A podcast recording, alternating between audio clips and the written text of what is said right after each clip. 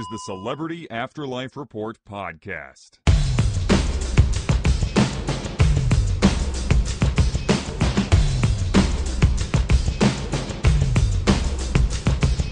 It's time for another edition of the Celebrity Afterlife Report, the only show on the internet that gives you the up to the minute gossip about all your favorite deceased celebs. I'm your host, the Celebrity Medium, and I never fail to be amazed at what the famous folks in the next world get themselves up to. As soon as I get the info, I pass it on to you here in the podcast. I just hope you enjoy listening to it as much as I enjoy reporting it.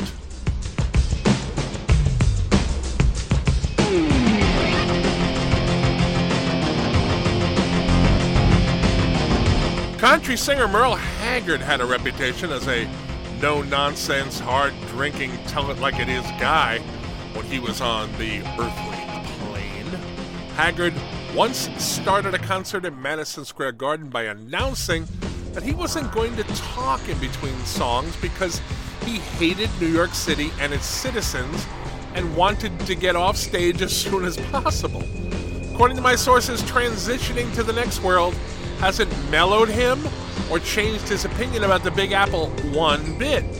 Haggard transitioned to his new existence last week on his 79th birthday and was welcomed by a large crowd of enthusiastic fans.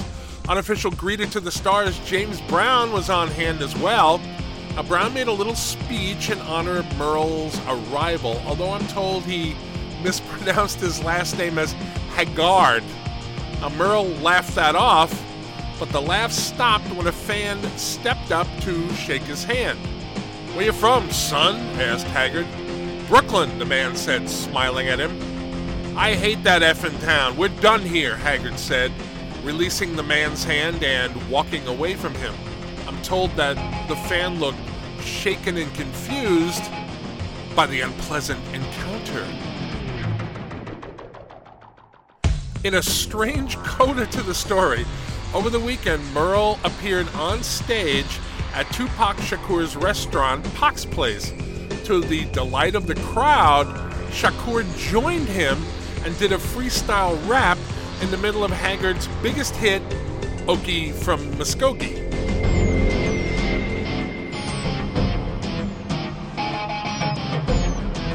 Last week, I reported that Tammy Faye Bakker, former Earthly Plane televangelist and now former fiance of her former TV talk show host, Merv Griffin, phew, announced that she was going to have a very special episode of her new show soon. Many in the afterlife, as, as well as me, were anxiously waiting to see if it was the tell all about Merv's recent misdeeds that we all hoped it would be. Unfortunately, am I overselling this? Unfortunately, according to my sources, that is not what the show turned out to be. Rather than an expose of what Merv's been up to recently, what Tammy gave her audience was a bunch of stories about her days as a TV preacher, and not even juicy ones. Now, while the audience, which was the largest she's gotten since she started her new solo Gabfest, may have felt let down, there might have been method to her madness.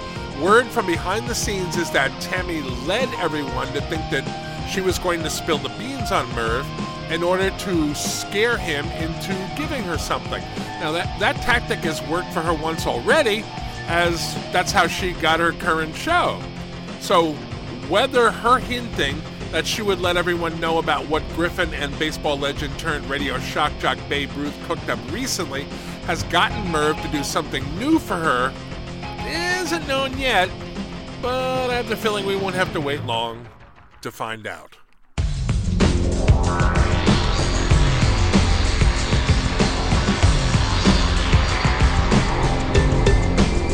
Speaking of scorned women threatening to reveal secrets about their former paramours, Nancy Reagan may be ready to tell everyone about what skeletons are in her earthly plane husband Ronnie's closet.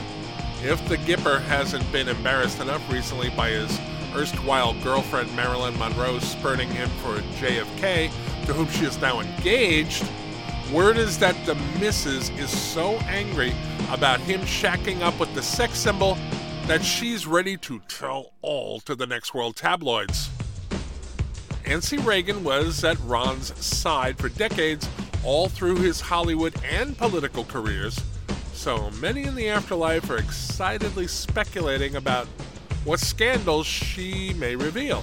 There is no official monetary system in the next world, but people have set up mock bookmaking operations so that folks can bet on what she will spill.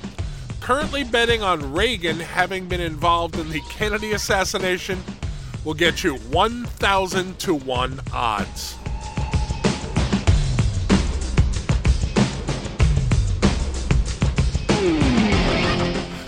Evidence that artist Jackson Pollock was involved in turning on the sprinkler system in iVironment during David Bowie's recent concert is mounting. Besides the maintenance man who says that he saw someone fitting Pollock's description walking away from the sprinkler control room shortly after Bowie was electrocuted on stage, there are now at least three other people who say that they saw Pollock going into or coming out of the backstage area around the time of the incident. In addition to that, there's an anonymous man who describes himself as a friend of the artist who claims that Pollock bragged to him that he was, in fact, the culprit. Now, you know, given that there is no formal governmental structure in the afterlife, Pollock isn't facing any potential jail time, and I'm unclear as to what kind of punishment he could receive and from whom even if it turns out he did cause the electrocution.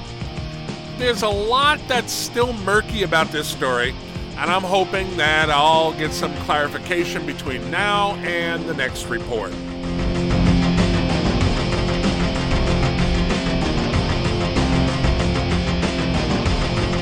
And with that, this edition of the report is finito.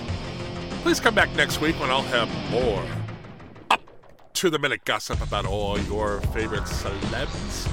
If you like this show, and I hope you do, please help spread the word that it is available for free on iTunes. I am the Celebrity Medium. Uh, thanks for listening.